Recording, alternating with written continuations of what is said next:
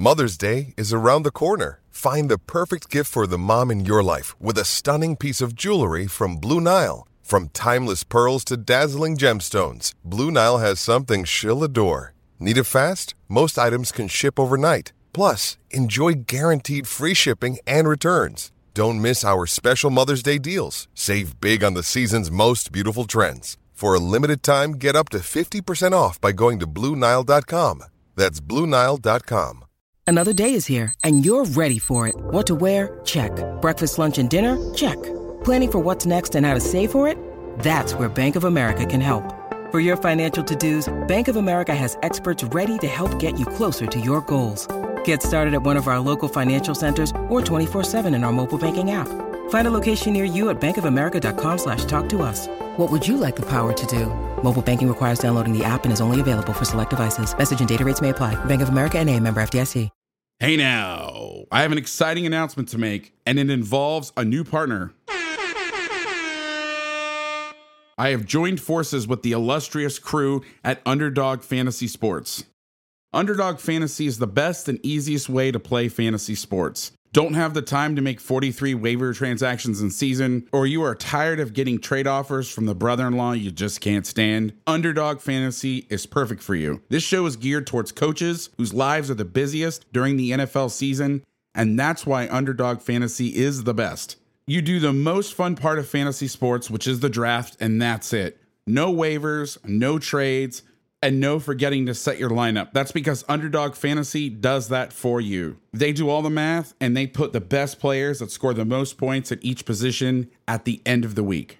With Underdog Fantasy, you don't have to worry about your cousin Bob winning every year because he has no friends and makes 17 transactions per week. None of that stuff. The best part is because you don't have to micromanage your teams and you can draft at any time. There are literally drafts happening right now. I just did one. You can draft as many teams as you want and Underdog Fantasy will take care of that while you're in your playoff run in November. And of course, because you can do more drafts, that equals more chances to win that cash. Sign up now with the code VASS, that's V A S S, and you'll double your first deposit up to $100 in bonus cash when you make your first deposit of $10 or more. It's fantastic. The other day, I used the code. Yeah, I used my own code. I put in $100 and they instantly matched that 100 and it's literally playing with house money. Just go to underdogfantasy.com or download the app in the App Store or Google Play Store. Jump in and draft a squad today. And not only will you get that bonus cash, I will also send you one of my Glazier courses that I'm putting on CoachTube entitled Saturday to Thursday Night, which covers the entire process of breaking down an opponent, game planning, how we plan our practices throughout the week, to finalizing your call sheet for free. It'll release next month on CoachTube, and when it does, I'll send you a code for free, which is a $40 value. If you like pick'em games, my favorite mode, you can win up to 20 times on your money in one night. You can pick the over or under on your favorite players between two and five players, or pick from rivals where you can pit two players against each other. I played the other night and tripled my money after putting a parlay down on Ja Morant and Shai Gilgeous-Alexander. I hope I said that right. I always get that name wrong. They even have soccer, which, if you know me, is my true love. Don't tell anybody I said that. If daily fantasy sports is your thing, they got you covered there too, with live drafts taking place around the clock. Again, I did an NBA draft the other night with two other people. The draft took like five minutes and I cleaned them out. They also have the daily fantasy sports for football and baseball. Remember to use that code VASS, V A S S, to get that bonus cash that will double your money that you deposit. Plus, you get a free CoachTube course. I mean, you can't beat this deal. You get the best fantasy sports experience free money, and a free CoachTube course. And you help support this podcast. Again, go to underdogfantasy.com or download the app in the App Store or Google Play Store.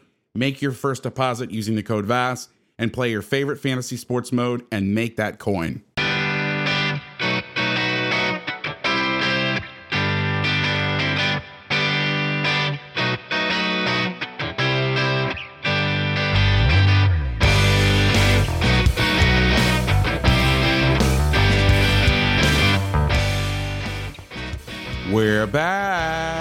Welcome to season two of the Run Vass Option podcast. My name is Chris Vassar, aka Coach Vass. Thank you so much for joining me. Today we will talk to Saguaro head coach Jason Mohns. We will talk about the overview of his offense, how he does inside zone with the blocking rules and his backs read progression, how he designs his pass game off of zone, when he gets into 10 personnel, playing against three safeties, the importance of the inside fade, getting back into the three step passing game and mesh, along with his auxiliary RPOs, and some other thoughts on staying patient and really taking what the defense gives you. Before we get started, we got some housekeeping. Housekeeping? Don't think you're sleeping. Housekeeping? Follow me on Twitter at Coach Vass, the show's account at Run Vass Option, and the other show at MDGA Podcast. Check me out on YouTube, youtube.com slash Coach Vass Football. During the NFL season, we broke down one game a week, and it was usually the best defensive performance of the week, but we did see some good offense in there. So check that out. Patreon.com slash Coach Vass is the place to find all of the best coaching resources with webinars focusing on offense and defense this offseason, and the film library, which has every major college offense you could want to watch. We just added Coastal Carolina, gonna add some air raid in Hudl, cut up, two angles, just like God intended. Check out my CoachTube courses on linktree.com slash Coach Vass. We have Defending the Wing T, developing a third down coverage and pressure package, as well as defending RPOs on the greatest platform ever created for coaches, CoachTube. CoachVass.com is the website. Check that out. We got some good swag in there. And also make sure like I mentioned at the beginning of the show, check out Underdog Fantasy. Use the code VASS. They'll match your money up to 100 bucks, and you get a free CoachTube course, and you help out the podcast. Also, stay tuned for a message from Hudl. Make sure you are registered for the Blitz 22 clinic happening this coming week.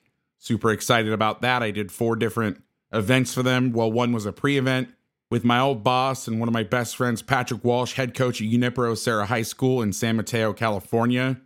We talked about cross training linemen for offense and defense, which, funny enough, I have not seen a lot of stuff on, but it is one of the most important topics. Most high schools in this country have players that go both ways, especially the big guys inside. Even the teams where we had the most kids and we were at our best, we cross trained our interior guys. I also hosted an offensive panel with Kyle McDonald from USC, Brennan Marion from Texas, and Willy Korn from Coastal Carolina an offensive line panel with Terry Heffernan from Stanford, Jeremiah Washburn from the Philadelphia Eagles, and Scott Wooster from Grand Valley State. And I got the band back together for our defensive panel Chris King from John Bosco, Kyle Kogan from Benedictine College, Adam Gaylor from the Jenks High School, and I weighed in on uh, some questions even though I was the host. I interjected some of my own thoughts in there every once in a while. If you haven't registered yet, go to hudl.com slash Coach Vass. It'll take you right to the registration page. Make sure you do that ASAP because the clinic starts soon. All right, you've waited long enough. We haven't had a show since July, so let's get into it, man.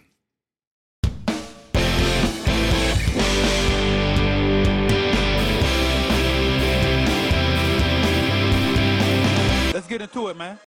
My guest today is Jason Mohns, head coach and offensive coordinator at Saguaro High School in Scottsdale, Arizona. Coach, thank you so much for coming on. Appreciate it, Coach. Thanks for having me. So, everybody's that knows you probably asked you this question What's the secret? 10 years, seven state championships, and one runner up. How do you keep that consistency up? Well, I mean, I think you have to uh, you have to have uh, goals and standards and expectations, and and I think you have to continue to to raise the bar and um, and to, to set new challenges. And you know, we've we've kind of been lucky enough to where our state association has has helped us along the way with that, where we went from uh, from 4A to 5A, and we'll be in 6A next year. The last three years, we've we've been in the Open Division state playoffs, playing against uh, schools with double and triple triple R enrollment. So we've had some uh, some natural challenges thrown our way, but yeah, I think. Uh, we've been blessed to have a, a tremendous coaching staff. Um, we've been able to keep our staff together and have continuity there. And uh, we've been blessed, obviously, with some tremendous football players. And I think we've just built a strong culture, and uh, we've got great support from the administration and uh, from our from our parents and booster club. And and uh, yeah, we just have a lot of a, a like-minded people that are competitive, that that um, that love challenges, and and uh, and don't mind putting the work in. So it's been a, it's been a pretty special recipe that we've had in a while. And you have a great staff as well. We had Jim Camarillo on the podcast, uh, um, maybe twice, and uh, just a just a great group of guys that helps that culture when you have a great coaching staff. Um, so, give the listeners a little bit of background to how you got to Saguaro. I, am still, I, I believe I'm saying it wrong. I'm, I'm, I'm working on it. Saguaro. Yeah, so, no, it's, Saguaro. Is it's that give give it to me yeah, one time, Saguaro, coach. There you go. Saguaro. I'm gonna have to say it like that. Saguaro. Okay. There is a there is a Sahuaro the way you're saying it. That's actually in Tucson, and it's uh there's an H in there. So ours is with a G, and the G is silent but kind of pronounced like a W. So it's hey, listen, if you said it right, you, that that would be more rare than saying it wrong. So, um, but yeah, you know, um, you know, first off, just a just a just a just bounce back just one second, and, and you talked about Jim Camarillo, our D coordinator, and um, he's done a phenomenal job, and and you know, as a guy that's had opportunity to be a head coach and um, has has stayed, and that's we talked about that continuity and, and having a great staff. You, you, nailed it. He's done a great job, and he's got a terrific staff on, on defense of of, uh, of guys, and and we've got a phenomenal offensive staff, and I've got, I mean, I've got a staff full of guys, probably four or five guys that that uh, that either have been head coaches or or have had head coaching opportunities, a bunch of guys with coordinating opportunities, and um, you know, I've been blessed to, to have guys that have just been been willing to, to stay at Saguaro and and keep our tradition going. So, um, so thanks for mentioning uh, Jim and and wanted to give a shout out to the rest of those guys. But yeah, just as far as as far as I'm concerned, you know, I, it's I, I never had any intentions of of uh, of coaching football at any level, um, let alone uh, uh, high school football. Um, I grew up around the game. My dad coached college and pro football. Had a long career. Um, was uh, uh, Oklahoma State, Arizona State, UNLV. Uh, was with Kansas City Chiefs at one point, and then had a long career in the Canadian Football League um, as a head coach and and uh, in the front office as a as a GM and assistant GM. So I grew up around the game, but it just that was just not something I ever saw myself doing. Um, I was going to school at Arizona State as a student, and uh, I, my plan was to to go to chiropractic school. So I was pre med, and I was taking all my uh, my chemistries and organic chemistries and biologies and all that stuff, and um, I got involved with working for the city of Scottsdale. Um, I saw an ad in our school paper looking for youth sports coaches, and it, it paid ten dollars an hour, which back in 1999, 2000 was not was not a bad hourly wage. And I said, well, that sounds like fun coaching youth sports and making 10 bucks an hour. So I, I got involved working for the city. Um, started coaching fourth and fifth grade girls basketball, and then they moved me from there to to doing flag football, and that turned into helping out with the Pop Warner team with some of the kids that I coached in the flag football, and um, that turned into kind of coaching uh, and running a, a, youth football club. And um, then I got called out of the blue um, by Saguaro High School, somebody that knew me through uh, through my time uh, coaching and helping out with the youth level um, had recommended me for their open uh, freshman head coaching job. And so, uh, actually, the guy that's my assistant head coach uh, now, that's been with me since I took over in 2012, Frank Rubin, called me out of the blue. I had no connections to Saguaro High School, and he said, "Hey, we've got an open freshman job. Would you be interested?" And I told him at the time that I didn't think I was qualified um, to coach high school football, and uh, so we'll just come on out, meet our head coach, see what we're all about, let's talk, and and then you know at that point we'll you know if, if we feel like uh, you know it's not a good fit, then we'll you know we'll we'll agree to to part ways and I showed up and uh, I've, never left. I just I, I, got the coaching bug. I coached freshman football for three years, um, had some success, had some really talented players, and uh, got a chance to coach running backs. And I did that for a year, and then I was the offensive coordinator for a year. And then our head coach got a job at Arizona State, John Sanders, um, on Todd Graham's staff, and I got hired as a head coach. So I did I did three years as as a as a freshman coach, one year as a running back coach, one year as a coordinator, and then boom, I got handed the uh, the keys to uh, one of the one of the best programs in the state of Arizona. So uh, was very very fortunate uh, the way things happen and happened fast for me. And um, I've never looked back. It's it's it's become a, a true passion. And and uh, I just I couldn't see myself doing anything else. Once I once I got going and I and I and I got out there on Wednesday nights with the freshmen I was like man this is uh this lights my fire. This is this is what I need to do. I'm a competitor and this it filled a filled a, a certain uh, I guess desire need in my life to continue to compete. And so I've been been blessed to, to be where I'm at. And this this next year will be my 15th year at Saguaro High School. So it's uh, it's amazing how fast time flies. That's great stuff. In Arizona, I feel like Arizona football gets slept slept on a lot. Um, you know, you always hear about the Floridas, the Texas, California, those sort of things. Georgia, Arizona has some great high school football, and you guys got some great programs out there. And there's some real talent. Take us through a couple guys we may know that have come from your school. I, you know, this is a question I need to ask more when I'm interviewing guys. Yeah, because, no, you know, football, yeah. high school football is so regional, and you don't know where guys come from and all that stuff. And so, um, if you could give the listeners maybe a few names they might recognize seeing on Saturdays and Sundays.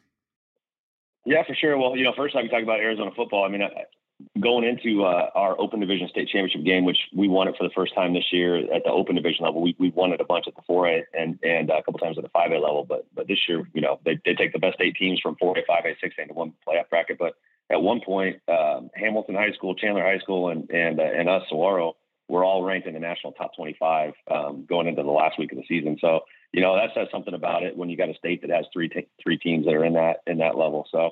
Um, but yeah, as far as like some of the guys that have come out of Saguaro, I mean, if you watch the national championship game this year, uh, number five for Georgia, Kelee Ringo, that had the pick six to end the game. That's our kid, um, and uh, was a big time five star, number one corner in the country recruit a couple years back.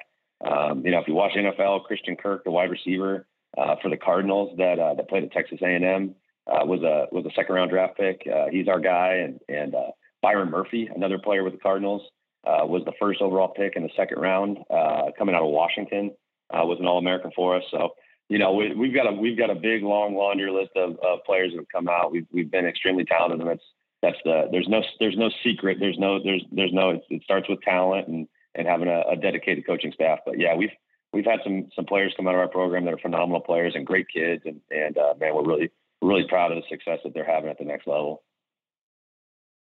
That's great stuff, Coach. So let's get into the topic at hand today. So we're going to talk about RPOs off of Inside Zone, and there's a there's a lot of your CoachTube courses up. You've put out your offense. You've got your own Hudl stuff, and we'll get to that later in the show. And if I forget, remind me to plug that. Okay, so I'm bad. I'm bad at that that official podcast stuff. I, I I get so into the talking about ball, I forget to to get the plugs and everything, and make sure to get all your YouTube or your Twitter information, and all that stuff. But you know, I, have seen a little bit of the stuff. It's really great. I know that a lot of people have come to you about trying to put together an offense, and you have some great materials on that. But I want to get through your thought process today. So we'll start, let's talk about Inside Zone and how you guys teach it, and then maybe attach some of the RPOs to it, depending on the coverage, some of the things that you look for when you're playing a team, how they're going to play you, so you can design the routes off of that to to really get you out of those bad runs where you you know you have a run called you're not liking the look or you think you can put somebody in conflict kind of just your thought process how you go through it how you design those things. But let's start uh, let's first talk about how you put together your zone run game and some of your rules and some of those things. For sure for sure. Well you know i think just start off just give kind of everybody an overview. We're, we're an 11 personnel based offense and, and uh, you know in the shotgun the majority of the time. Um, you know, just from a philosophical standpoint, you know, we want to use that that tight end to to create an extra gap in the run game. Uh, really like to to use that kind of Y off um, wing uh, type look, whether it's two by two or three by one, and uh, and always want to present the threat of four verticals um, to the defense. And so I think you know when you when you break it down to the to the to the very um, you know widest overview of what we do, that's kind of where it's at. We want to we want to use a tight end to create an extra gap in the run game and we want to be able to always pose a threat of four verticals, and that's kind of where we start um, from a from a uh, an offensive perspective.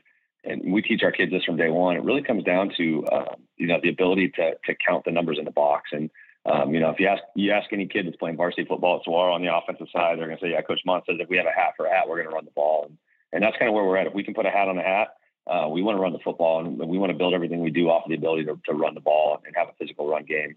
Um, and you know, obviously, uh, whether you're in 10 or 11 or 12 or whatever personnel you're in, um, you know, with the with the ability to have the um, the read option or the RPO game, you know, you can you can block uh, as many as you, you have hats, and you can you can you can read an extra guy. So that's kind of where we're at. We can block five, read six, or we can block six, read seven, um, and it's just really about identifying um, where we want to put that read, whether we want to put it at the first level, uh, the second level, or the third level, and that's and that's kind of the, just philosophically um, kind of where we start. So you know, inside zone, like we were talking about before we before we started recording, you know, inside zones, that's been our primary run scheme. Really, each of the last three years, that's that's been our most called run scheme. This year, far and away. Um, and you know, because we're an 11 personnel, you know, we we will run some true like first level zone read, and, and if we have a, an athletic dual threat quarterback like we were blessed to have, um, that we use down the stretch this season, you know, we're definitely going to put some first level reads on. Um, but we always want to we want to play option football, and I think that's what when when you're a, when you're an RPO team, um, you're an option football team, and and so um, whether it's a first level read on a zone replay, if if, if it is, we want to add some kind of um, pitch element to that. So we always talk about just like a triple option team would, having a dive key and having a pitch key. And so you know, first level team, you're going to read the defensive end on inside zone. If he crashes, you're going to pull it, but we want to have a pitch key off of that. So that might be having a bubble screen attached where the quarterback can post snap come back to a bubble screen off the overhang defender.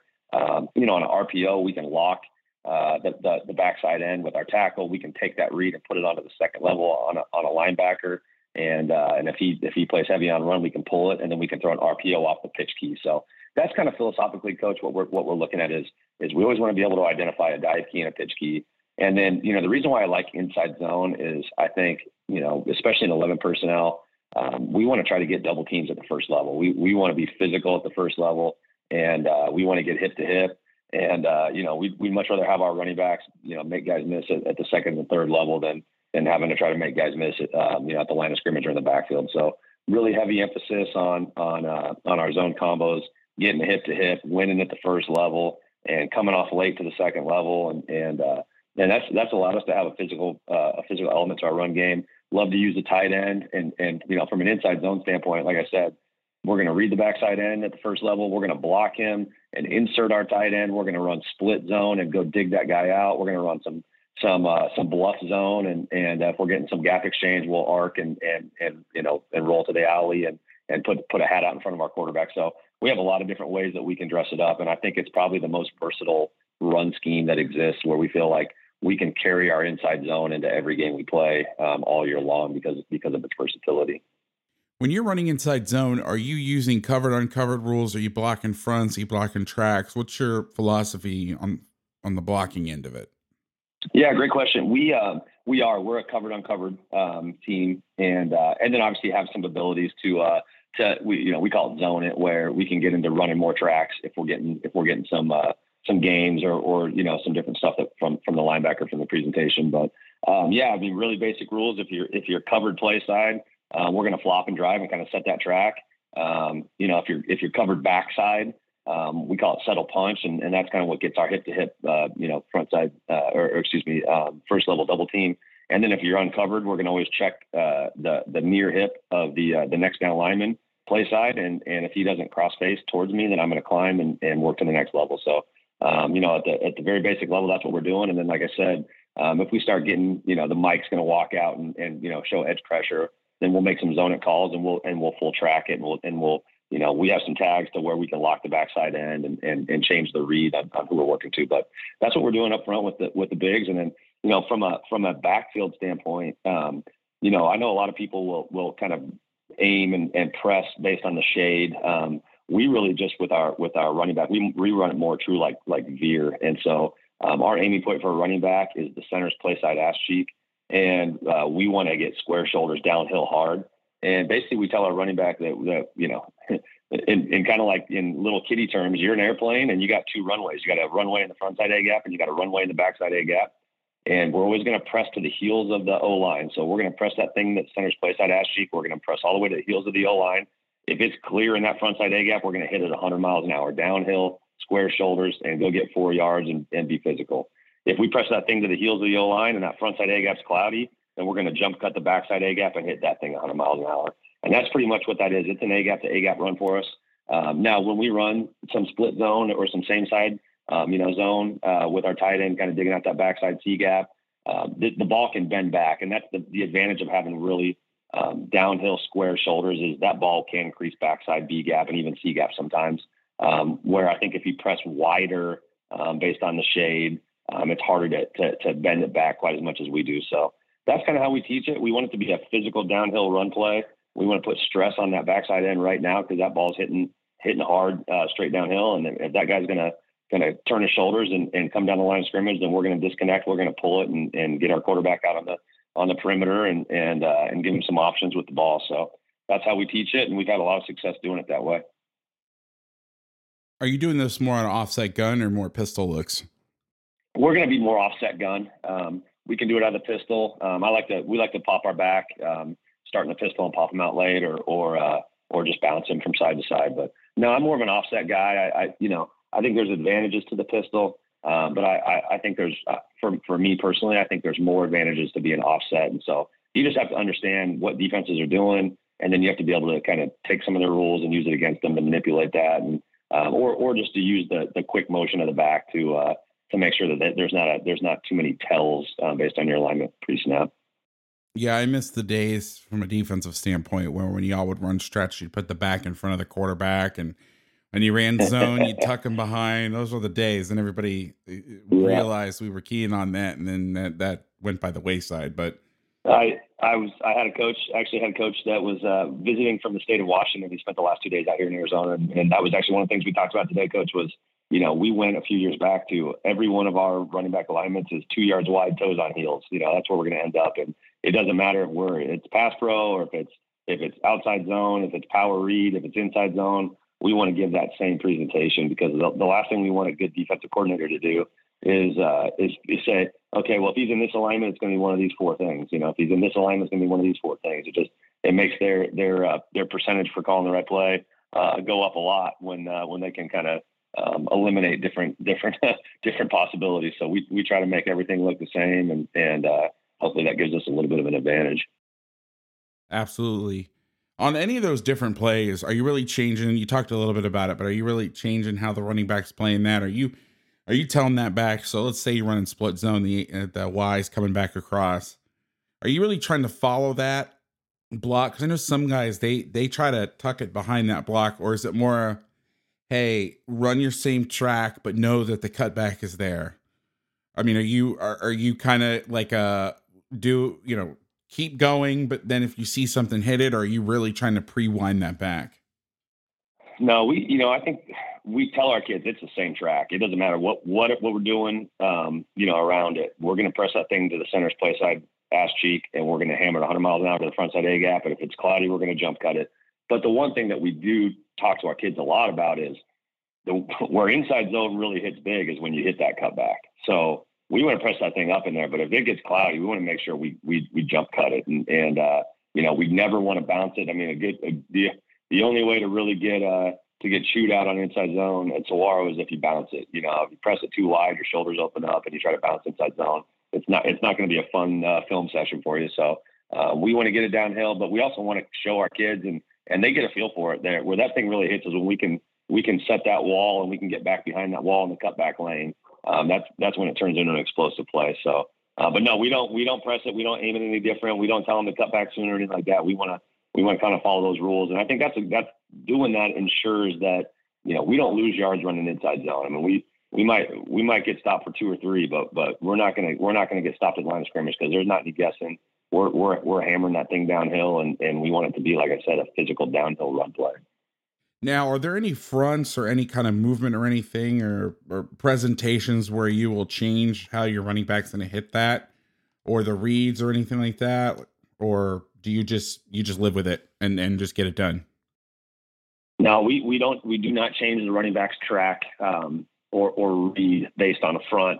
Um, but when we are getting a lot of odd front, where we're getting fours and four eyes and things like that, um, that's when you're going to see us, you know, use that tight end, kind of that offset tight end, um, and and add him to the zone and and and get some of the you know running zone away from the tight end so that we can get that tight end tackle combo on that four technique um, to the play side backer, put the read on the overhang. Um, I think that's that's you know something that we try to do against against those those good you know three four teams and and guys that are that are playing heads up four or playing four eye or moving guys around um, is is you know run that inside zone away from the long side, away from the tight end, and and, and create some of those blocking angles, and, and that's been a good play for us. And that's where when you talk about that ball really winding back to the C gap, when we're running that away from a tight end, that's where we got to make sure we stay really square um, and we don't press too wide because you know there's a lot of times where you know we we wash that four eye down, t- tight end climbs to the play side backer, and we and we cut that thing back off the tight end's ass. And so um, that's that's one thing that's I think been been really successful for us is, is if we're getting that because that you know when you got that backside you know four four eye it, it, it, can screw with the read it can screw with your track and your ability to get to that backside linebacker so um, that's where you'll you'll see some of that same side um, you know split zone so to say um, with the, with the tight end for us.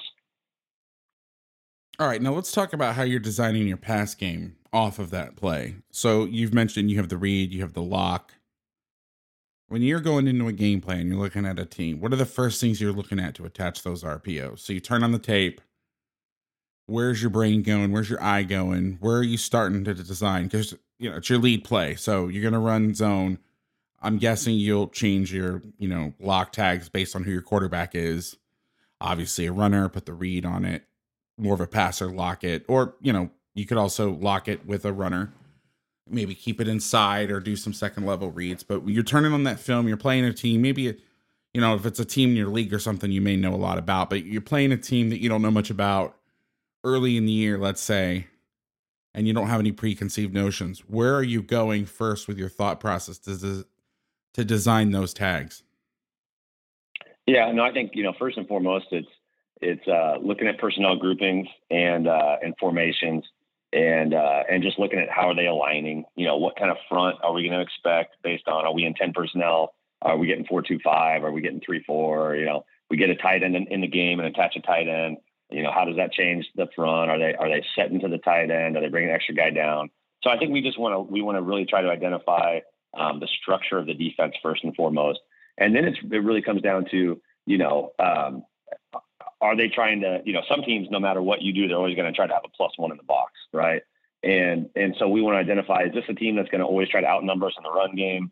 Um, is this a team that's going to try to play what we call a gray area player, guy that's going to try to, uh, you know, be able to add to the run, but also be a, be, you know, be able to defend the pass, you know, and uh, or is it a team that's going to play us hat for hat in the box and, and try to play two high safeties and, and, you know, and do that whole thing. So I think that's the first, that's the, that's the first step is identifying, you know, what kind of defensive structure that we think we're going to see based on, based on the film that we have and, and some of their tendencies. And, and, uh, you know, and we're a, co- we're a copycat team in the sense that like, you know, I want to see what other people have done against you and how you defended that. So, um, you know, we, we kind of will change yield from a formation standpoint and personnel standpoint if, if, if we feel like we can dictate a certain look based on a, a personnel group or formation, you're going to see us get into that because that's that that gives us a, a, great chance for success if we can if we can predict kind of what we're going to get from a look standpoint. So then it just comes down to you know obviously our personnel. Do we have a dynamic dual threat quarterback? Do we want to put some first level reads on and run some true triple option where we're we're reading dive and we have pitch you know with bubble screens? Um, you know I think most of our our basic you know starting point for for our RPO is going to have um, uh, what we call key screens.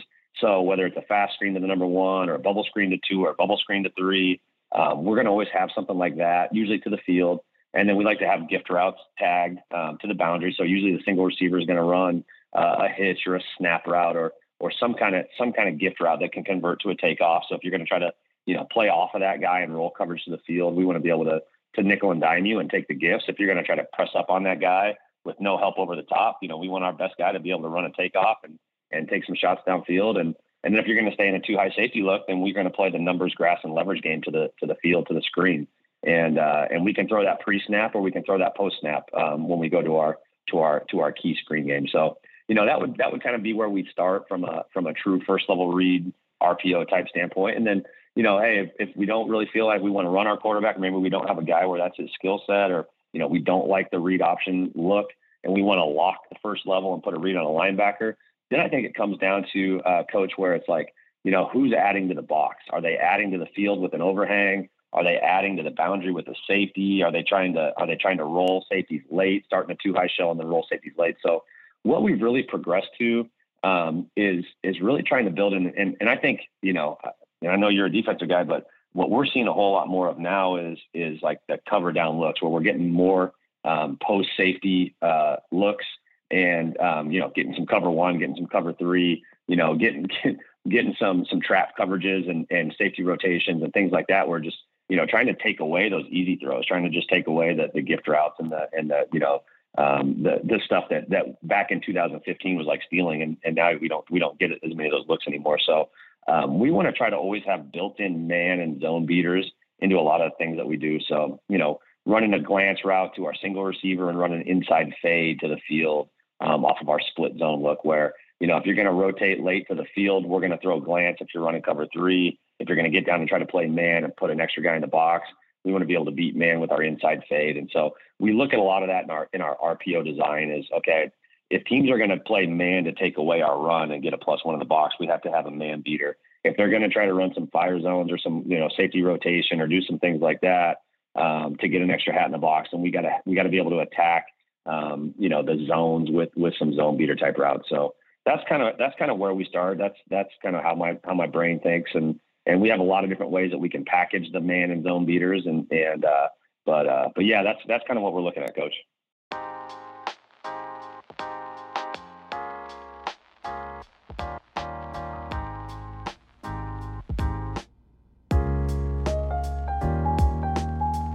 Folks, have you signed up yet for Blitz 22? Hudl's second annual virtual football summit is happening March 21st through 23rd, and once again, it is free.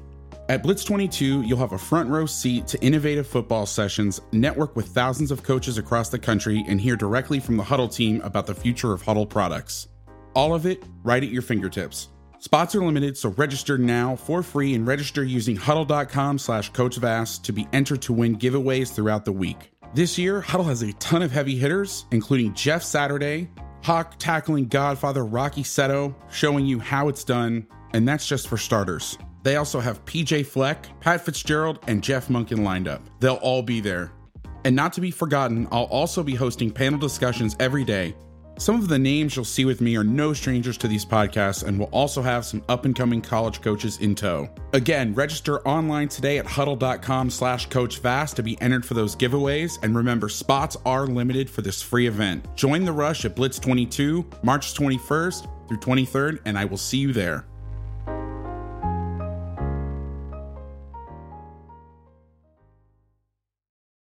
Now, you mentioned when you you play some 11 personnel looks, you play some 10 personnel looks.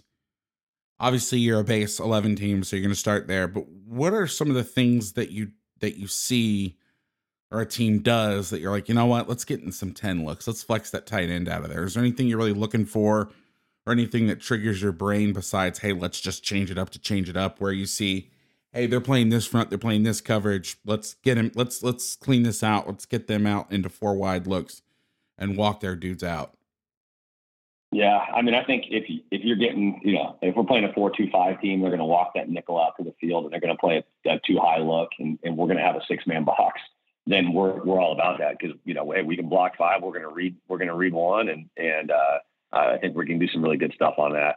You know, if we're in ten personnel and there's going to be seven guys that can defend the run, then we're we're minus one. We're outnumbered. You know, and and uh, and and so you know, so there's some really good teams where where you're just dead to rights. You could be in ten personnel, and you know, teams get into the three four, the three three, and and uh, can get a seventh guy around the ball and and make it tough to you know identify who's the the, the read player and and get an extra hat in the box real quick. Um, then it's it's tough. So that's kind of what we're looking at. If we can spread you out and and you're going to spread out and keep two safeties high because we're you know we've got four wide, then then you know that for us that that's a great way to to get the ball to our athletes in space with the with a real dynamic quarterback.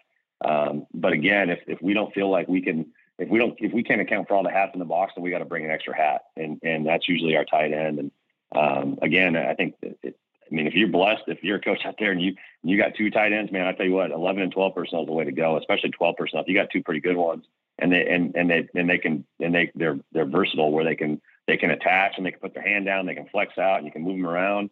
Um, you can create a lot of problems uh, for defenses because now not only are you creating one extra gap with one tight end, you're creating two extra gaps, and you can still threaten four verticals. So that, that really puts defenses in bind if you can do that. Yeah, that 12 personnel stuff is no bueno. Now, do you see any of the teams running the three high stuff? Yeah, we're getting a lot more of that stuff. You know, the the, the tight front, um, you know, looks and and you know, it kind of fits into our odd stack category. But yeah, we're we're getting a whole lot more um, three safety looks and and you know running the double double clouds with the with the corners kind of squatting. And um, you know I think everybody's everybody's everybody's uh, is evolving and getting better and and being able to throw different looks. And again I think when you're getting some of that stuff that's even more important to be able to have the um, the bigger packages where you can get into 11 and 12 or 21 and and uh, and you can have a physical run game because um, those three those those three safety teams you know they're they're making their living against like you know in my opinion against 10 personnel teams where um, you know they can add to the box late, but they don't they don't have to they don't have to have a loaded box to begin because because you know the the offensive box is light um, from a personnel standpoint. So that's again where I think you're you're not going to see us in in true ten personnel a ton because because of the ability of defenses to get into those kind of looks and and just really really cause problems um, in the in the zone read game. And that's the hard part about playing eleven is you know I only liked running that stuff versus ten, and we would really run it only versus ten. And you know teams would try to bring a receiver down like in a tight end position, but I was never worried about that. But if you can insert that tight end in the box and and really dig people out, uh, uh, that stuff scares me. Now I know a lot of people have had a lot of success with it. I'm just talking about my personal feelings on the matter that can really shy people away. But how do you account for that middle safety and get him blocked in that situation? That deep middle guy, the third safety. yeah, I mean, I think you know, really, it, it depends on what you're running, what what what you're using to attack, and and uh, you know, scheme wise, but you know, I, I think there's there's two different trains of thought. Number one is that guy's coming from depth, and um, and we're not going to make an, an immediate threat. You know, we're gonna we're gonna we're gonna work. We're gonna block. We're gonna block the first and second level, and then that guy's gonna have to run free and make plays. Now, if they got a guy that's a dude that you know, which teams are running that, they want to put their their best dude that can really run it and tackle, and they and the guys coming downhill and making plays right now. Um, then I think that's where you that's where you start. You know, making your combo calls to him and treating him like like he's a Mike Stack linebacker, and and uh, and you've got to you've got to you've got to make those combo calls and work to him, and um, so that's something you got to spend time on, and and uh, but like I said, I think it's game plan to game plan um, based on based on who that kid is and and what kind of uh, productivity he's had, and um, but yeah, I mean, you just ultimately I think you have to treat him like he's a linebacker, and you have to you have to ID your front, counting him as a as a backer, and that's that's the only way that you can really you know, account for him. And again, zone zone schemes, I think too, is, is you know, inside outside zone and, and running tracks and doing some things like that where you're, you know, you can gain an extra hat and, and work climb, climb and work your eyes inside out. And um, a lot of times that guy will, will show if you just, if you just run your tracks.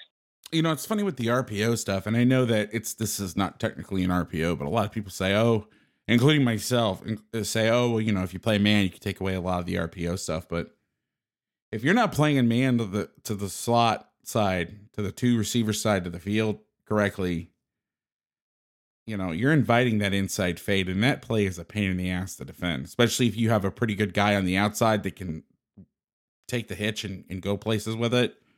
Where it's not one of these things where I'll leave the hitch, let him throw the hitch. we will double the, you know, the inside fade route. Uh, you can make people pay, or people that turn the hitch into like an inside route, so they'll they'll they'll hitch up and then kind of work inside almost like a five yard in route. Um, you know, some of that stuff is it's hard to defend. And so I caution people now that just say, well, we'll just play man. You know, screw it. We'll just play man. We'll handle it that way. It's like, yeah, but you know, even the match three stuff, it, it plays out the same way. I mean, you've got a corner yep. inside, you have an overhang outside leverage, and you know that you hope they can play that fade, but that's that's a lot to ask, especially with guys with bigger hybrid types out there playing that that position, especially if you put your best guy in the slot. Yeah, and, and just just to just to touch on that, yeah, we that's what we do. We want to put our we want to put our best guy in the slot, and, and you know we're going to run that. We're going to run a ton of that that inside fade concept, and we do the same thing. Like you said, if we get pressure cloud, that outside hitch is going to convert to a to what we call fin or our five yard in, and um, and yeah, we're going to try to we're going to try to work that high low um, out there. And and uh, so yeah, that's that's that's the answer. And I think that's where where defenses are like, okay, hey, this RPO stuff, we're just going to play man. And I think it took a while for the offenses, but I think now the offenses are, are catching back up and, and building in uh, building in a lot of those those man beater type concepts. So it's it's that's the fun cat and mouse stuff and and uh, constantly evolving. And you guys will come out with something different next year, and we're gonna we'll have to adjust to it. So we just gotta stay on our toes all the time. Yeah, it's uh, it's been interesting because a couple years ago, people started saying, "Well, we're to get rid of our three-step game because we have the RPOs." And I always just think, "Wait a minute," because the way to, I mean, if you're talking about true RPOs, man is the best way to go. But now you open yourself up to all that other stuff. So I would not get rid of your your slant arrows or slant flats, like your old, you know, your old school three-step game I mean, that stuff. And then you uh, know, mesh came back too, because for a while, I remember going like the Tony Franklin seminar in the mid to 2010s. And there was at one point they got rid of mesh. They said, you know, it's just too time intensive. Everybody's playing yeah. quarters. you know everybody's caught on to it and you know they even the the air raid the air raid guy got out of it. Well i i, I shouldn't say that because you get you get some mike leach people on my ass and some Hal Mumme people on my ass but the guy that doing the tony franklin air raid thing is saying hey guys mesh is just it's just pain in the ass. But now with all this man coverage you know it's become a great call again. And i know some people I, I, have to remind myself this is an offensive podcast. So there's probably people yelling at their at their iPhone or whatever. It's always been a great concept. What are you talking about?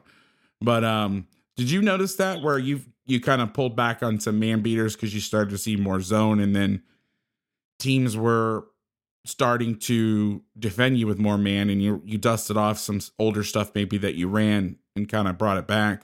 Did you experience that or not so much? No, hundred percent. Yeah, I mean, hundred percent. It's funny, even just like even our four verticals, and we and we run four verticals all the time, but um, you know, we're getting so much more post safety now.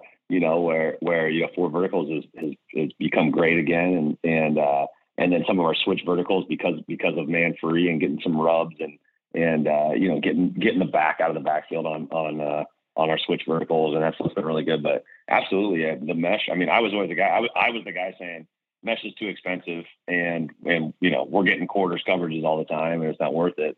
I, I was that guy five years ago and now now I've got a course on mesh you know it's like uh, in our rail concept that we use. So um, you know I think it is it's just the ebbs and flows of, of the defenses. I mean and and like when we go back just even backtracking to to um, when I started using 11 personnel because we were getting a ton of like odd stack defenses like the three three stack the three three five stuff and um, you know, not a lot of people are using that anymore, but that's when we really evolved from being 10 personnel to being 11 personnel because, you know, instead of getting the, the four threes uh, and the four fours where we could spread people out in, in, in 10 personnel, we were starting to get that odd stack look and, and a whole lot more three, four. And, uh, and I was like, man, we just, I don't like 10 personnel against us. And that's what's kind of really got us into an 11 personnel um, kind of base team. So yeah, it's, it's interesting the ebbs and flows of what people do and how they take stuff away. And I, like, I'm waiting for somebody to come out and like run the like the Nebraska like veer triple option offense, like when Scott Frost was there uh, playing quarterback. I think like that, you know, like all the academies have had so much success running the the flex bone triple, and I like I think some of that stuff is like you you really start putting defenses in a bind when you can get into big packages and and and do some different things. So it's it's always fun to follow the you know the trends in football and what people are doing and where it's going and you know hopefully you kind of stay on the on the front end of, of some of the changes. Yeah, and I I know some of the teams that never went away from that stuff that they've had to get away from it because it wasn't that it wasn't successful in offense anymore, but their defense couldn't keep up with the offense. And so what's happened is you know, the the old defensive cliche, how do you stop a triple option team where you go up 14 points? Exactly. You know, if you can if you can score and they can't keep up with you, you know, football's became of uh, has become a game of well, not who who's going to score is who's not going to score. You know, like you see some of these yep. games where even at the college level where teams are scoring touchdowns every possession and it's the team that's had to punt twice that's losing and so i think but i think that might be part of it but you're right i mean i'm i've been waiting you know people have been saying that for a while that somebody's going to come back and with big personnel and kind of turn the tide but i'm wait i'm still waiting on it. I mean even georgia they you know they were doing that and they had to spread the the offense out to to get over the hump so to speak and i'm waiting for that harbaugh revolution where somebody comes to college football. I mean you see it at kansas state you see it at north dakota state but you know, one of these SEC teams that are like, okay, fine, nobody wants to recruit a fullback. We're going to get the best fullback. Nobody wants to recruit an inline tight end. I mean, not that they don't. A lot of them do. You know, they're versatile guys, but like, you know, guys with cage face masks and neck rolls and just run power. But I think what's happened is offenses have gotten so good that it's it's so much harder to to stop these teams. People like you helping everybody out, you know? You're you're the reason. You're the reason this stuff's not uh, uh, coming back. But uh, that's funny. It's it's it's an interesting evolution to watch it every year and to watch the cat and mouse game and You know, I've already seen people starting to turn away from the tight fronts and you know, it's almost run its course with some people and it's just interesting like you said every year there's it's like we all get together and then what do we come out with, you know what I mean? So Yep. Yep, for sure. But what are some of the other RPOs that you like to package versus certain looks? What are some of the other auxiliary plays that you have specifically, or maybe if you give us an example in the past of, and, and obviously I wouldn't ask you to do specific things on specific team that you play now, but maybe teams in the past that you've played or staff has changed some of the specific game plan examples of RPOs you've taken into games to solve some issues to get your defense or to get the defense rather to to move a certain way to open things up and and how you've used that perimeter passing game to kind of open up your your inside run game. Or if not open it uh, at least make them pay if they all gang up inside. For sure. Yeah i mean just i mean just like off top of my head i mean at like three by one let's say we're in 10 personnel and, and we're getting a four two five team and they're and they're trying to apex you know the the the nickel between the two and three. I mean i I love to run like a little three by one pop concept. Um, you know, run run the lock zone to the boundary, uh, lock lock the defensive end to the field, and uh, and just run our tight end on a little just just a little pop. You know, some people run pop as, as like a vertical, you know, and we run it more like a six yard hitch, just just straight ahead and sit down and uh, and try to put that Mike linebacker in a bind. You know, is he playing dive or is he trying to open up to the and wall the three? And uh, and then to the three receiver side, to the side that we're running the pop to, like I said, the, the, the number three or the tight end is going to run the little the six yard stick route. Um, and then we put our number two, we run a little back pedal bubble, and then we block uh, for the bubble with our number one. So um, again, when I talk about like triple option football, where you're reading dive key to pitch key, we basically make the Mike the dive key. And uh, so if he if he opens up to wall three, we're going to hand the ball off. If he if he comes down, you know, heavy downhill um, to fit the B gap, then we're going to pull it, and then we're going to throw the pop to the bubble off that that curl flat player, that nickel player. So, um, and then opposite that to the single receiver side, we're gonna have a gift route tag. So, um, you know, usually a hitch or a snap route. The snap route is like our speed cut out, five five yard speed cut out to the boundary. And so that's a real basic play for us right there.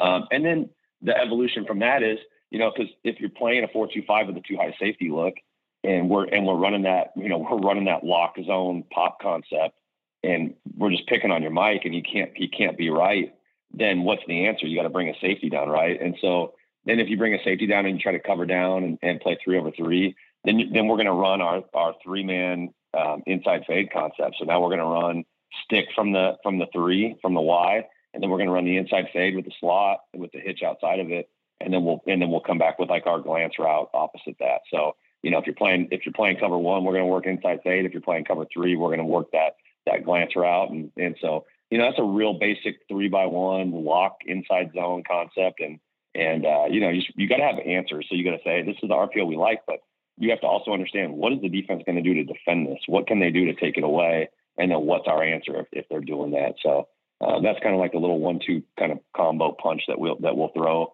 um, against teams when, when we're running our you know ten personnel three by one stuff. Are there any looks where, let's say, you're reading the overhang and you're getting bubble off a three by one, right? Let's just say something simple like uh, you get the tight end three by one, Y in the core, Y off, whatever. You're running the zone to the boundary, the tight end's cutting the backside off. Or you said apex Mike, so let, us actually go three by one open. So you're three by one open. You got a tight end as the three, or let, let's say it's a receiver because you're going to run bubble. And you're reading that Mike, and he comes inside. Is there any thing that the defense does that you'll say, you know what? We're still not going to throw that bubble, or we're going to change the route. We're going to change the bubble in the sense that, you know, you're starting to see, and this is at the pro levels, and we've done it in the past. It was with certain coverages, and you had to be careful. It had to be something where the nickel didn't have two carrying two responsibility but teams are starting to press one and press two and play some quarters out of it. And they basically just tell the nickel, hey, bang the number two, and then just drop back because you're you don't have anything immediate. You're you're looking for three coming out, a back coming out, you know, the guy you're on going out. Well, that's easy. You're outside shoulder. But you know, you're seeing the one one getting pressed, two getting pressed. Will you ever say, okay, yes, the Mike's not going to be there. He's going to come in the box so we have the bubble. But man, that double press looks hard. Do you ever audible and change some of the routes, or do you give the quarterback the freedom to change it to some sort of switch concept where you can try to pick those guys? Because I know that's something that's coming down the pipe is press zone over on the overhangs. Yeah. Yeah, I think we get we get like we call it mini coverage where they'll they'll you know they'll lock the field number one, they'll press him up, and then they'll they'll you know play that nickel outside shade of the two, and and uh, you know kind of play like you know bring that safety down over the three hard, and uh, and that way the Mike's not responsible for the three. You know, do some do some things like that. Um, you know, where they'll run a trap coverage and and take that corner and and and trap the the two, trap the bubble, and play the nickel on the three, and and roll the safety over the top. So you know, yeah, I think I think I don't, we don't audible RPOs. I don't. I you know, that's I feel like that's too, a little bit too much to put on the quarterback's plate pre-snap to trying to do that stuff. We don't want them to. We don't want them you know. But I think you have to if you see that like, okay, hey, we're running we're running our pop concept and they're and they're running trap and they're and they're hugging um, you know, they're hugging the three, they're hugging the stick with the nickel and, and they're trapping the corner to, defend the bubble and playing that, you know, playing that that safety over the top of one, then then I think you gotta, you gotta go, okay, scrap that. You know, they're trapped. That means we're getting rotation. Now we need that. Now we need to get to back to something to our single receiver backside away from that, where where if they're you know if they're rolling coverage, and rolling that backside safety to the post, then we've got to be able to attack the zones with uh, with the single receiver. So, um, yeah, that's that's uh, that's definitely a good question, and that's again that's what the good teams do. The good teams, you know, have more than one way to defend um, your RPO game. They can throw some different looks at you, and the really good ones, you know, they can they can they can they don't do it for any certain rhyme or reason. They just you know they they they know they needed to, to throw some different looks at you, so you don't ever get comfortable.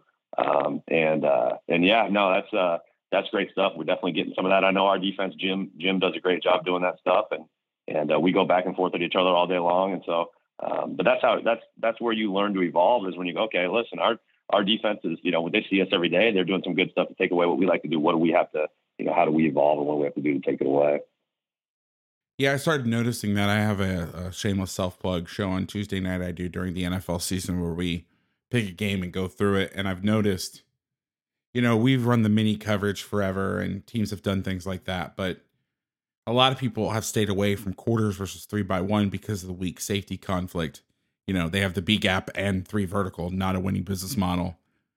However, teams are starting to run those tight fronts, and I really noticed it. I was watching the Bengals defense, and they weren't necessarily in the tight fronts, but they were doing some stunts and some things and the thing that you see in the NFL a lot that I think will trickle down is you're seeing, and, and I've, I've talked about this ad nauseum on the show that in the NFL, you see a lot of half quarter quarter because the, the hashes are so narrow, it's easier to pull off.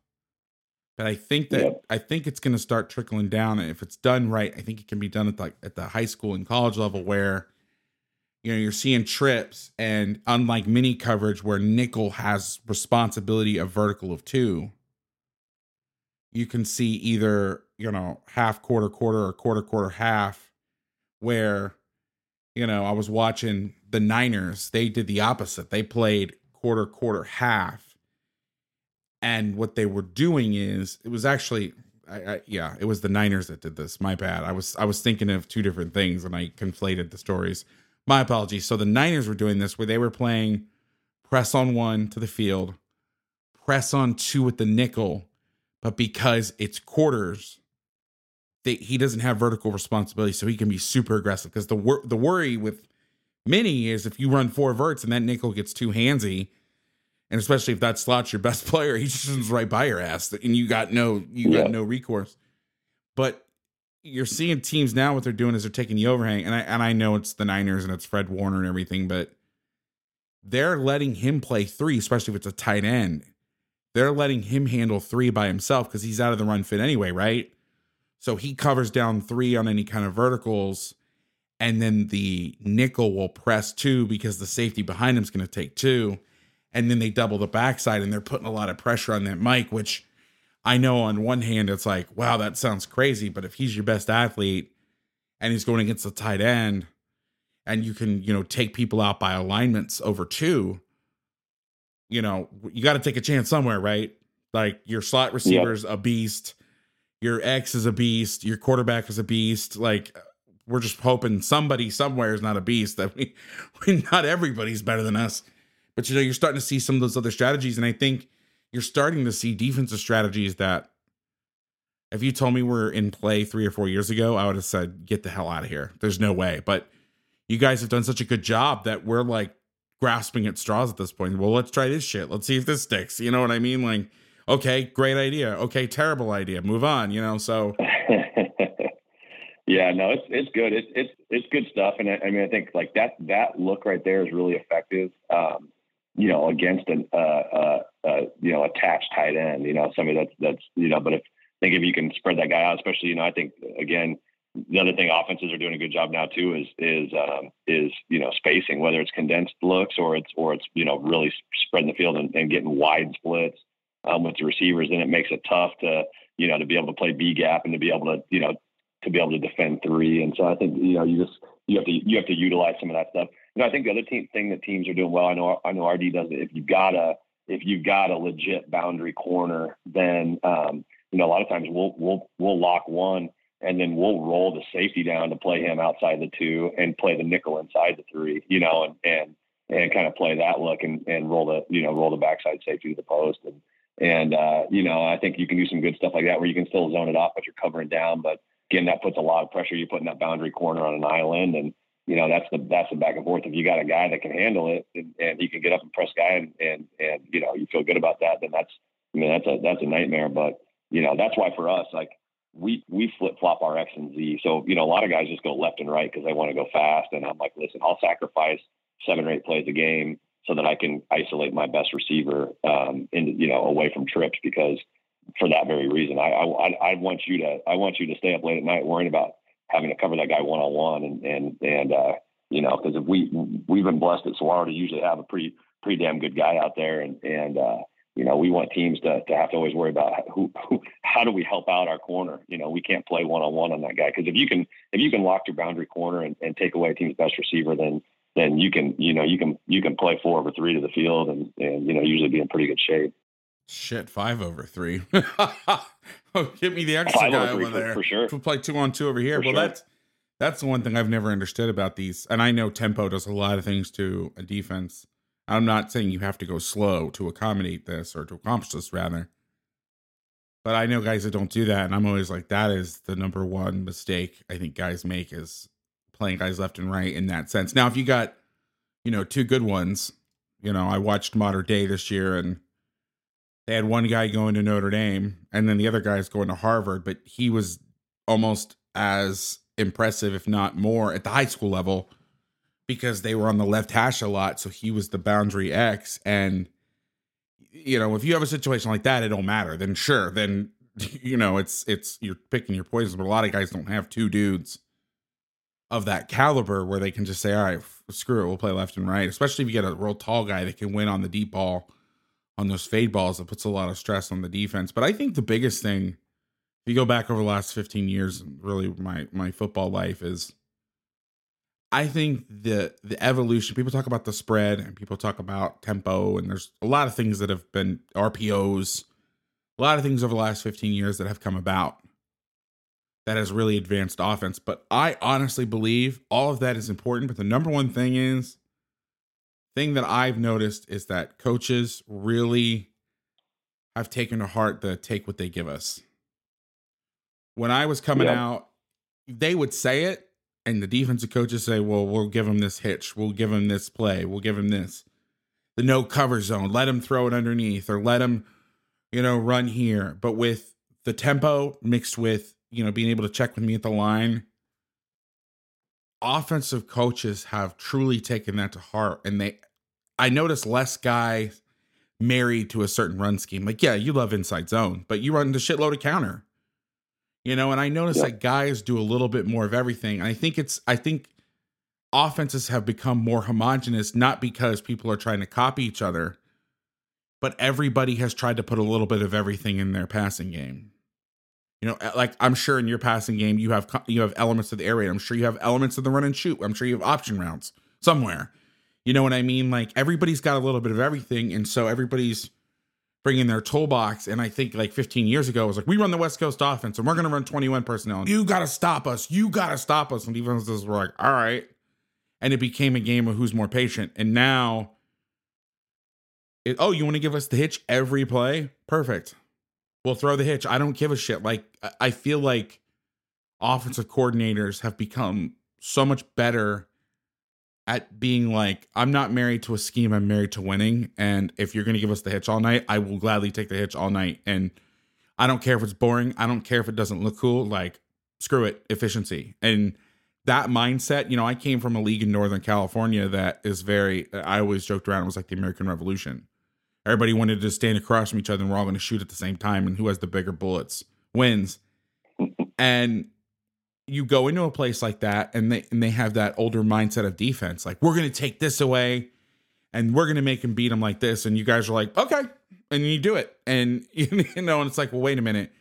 We got to turn this thing into a little bit more of a guessing game a little bit more rock paper scissors that i'm throwing i'm throwing this every play. And how dare you? You know what i mean? Like there's this idea i think there used to be this idea of uh, my friend chris brown from spread football talked about it. The platonic idea of football is football had to be pretty or it had to it had to be done the right way.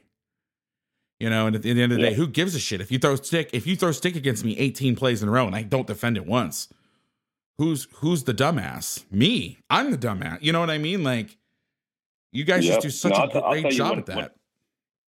When, when I when I talk at clinics, I think that's one of the, the the biggest things that I that I hit on, and I think it's one of the things that I've had success with in my career because I I saw it from the other end where, I, where you know I wasn't that play caller right away as I was learning high school football, and and, uh, and I felt like you know the, the offensive coordinator at the time was was a really really bright guy, but I felt like sometimes his play calling was more about showcasing all the things we could do and not doing what was working. Uh, and it was like we have all these great concepts and all these great schemes, and the guy was the guy was really really smart, really bright, and really good on the whiteboard and things like that. But sometimes it's like they haven't stopped inside zone one time, and we've only called it three times. Like, what are we doing? Like, just run inside zone until they stop it. And so I, I, you know, you get frustrated when you're not the one making the making the calls. And so I think I just I was like, man, if I ever get the chance to call the offenses here, I'm gonna make defenses stop us. I'm gonna make them take away our bread and butter. And so I, I talk about that all the time. It's like you got to understand what your bread and butter is, what you're gonna hang your hat on, and everything's built around what making the defense stop that and and and take those things away. And if they're not committing to do that, you got to keep doing it. And so I mean, shoot, we played in the semifinals this year. We played Hamilton High School. They were the number 11 team in the country and had beat Bishop Gorman earlier in the year. We threw the ball eight times, you know, and I'm a, I'm a spread RPO and I'm, you know, I got courses on Y cross and mesh and verticals and all that stuff. We threw the ball eight times in the game and beat the number 11 team in the country because that's what they gave us. That's what was working. That's what, so I think you have to, you have to put your ego aside. And you said the key word, which to me is efficiency. Like we don't run. I, I can't remember the last time or if we've ever run 70 plays in a game. That's not a goal of mine. I'm, I don't care how many yards you have. You can have 700 yards and still lose the game. It's more about your yards per play and your points per play and and your efficiency. Because and I look at it and I think it's helped me as a play caller because I'm a head coach too, and so I'm responsible for the whole thing. And so yeah, it's great if we can if we can rack up 650 yards offense and score 50 points.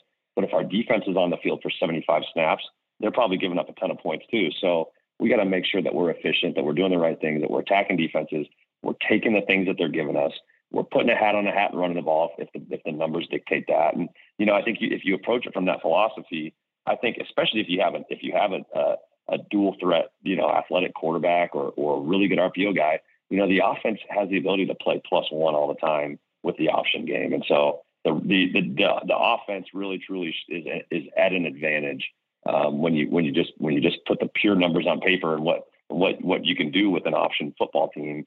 Um, you just have to be willing to identify it and take it if they give it to you. Well, and offenses have done such a great job as well at getting themselves out of bad plays. I mean, I, I liken it to formation adjustments on defense. You know, if we're going to play tight front quarters, well, if we think that versus three by one, it's better to check to bring the nickel and play three deep. We'll do that. If you think it's better to slide the front, if it's to bring an interior plug or just cover down differently because of the formation. I feel like offensive play calling has become sort of like that. Like, okay, here's our concept, here's our RPO. If they give us this look, we're going to do this.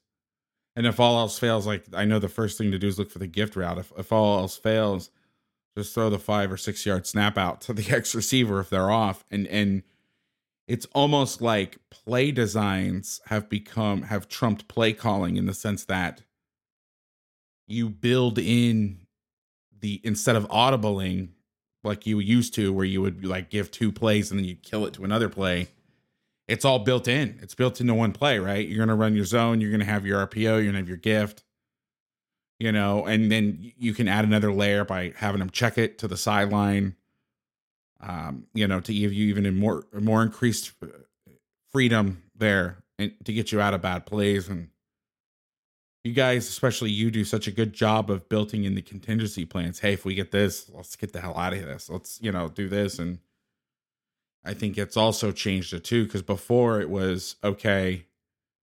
You know, just like the cat and mouse game we talked about earlier with defenses. Okay, the safety's coming down in the box. Let's call a play action pass you know okay now he's showing high. You know if he would come down you check it. If he then then they started where they would come down on the snap and then you were screwed.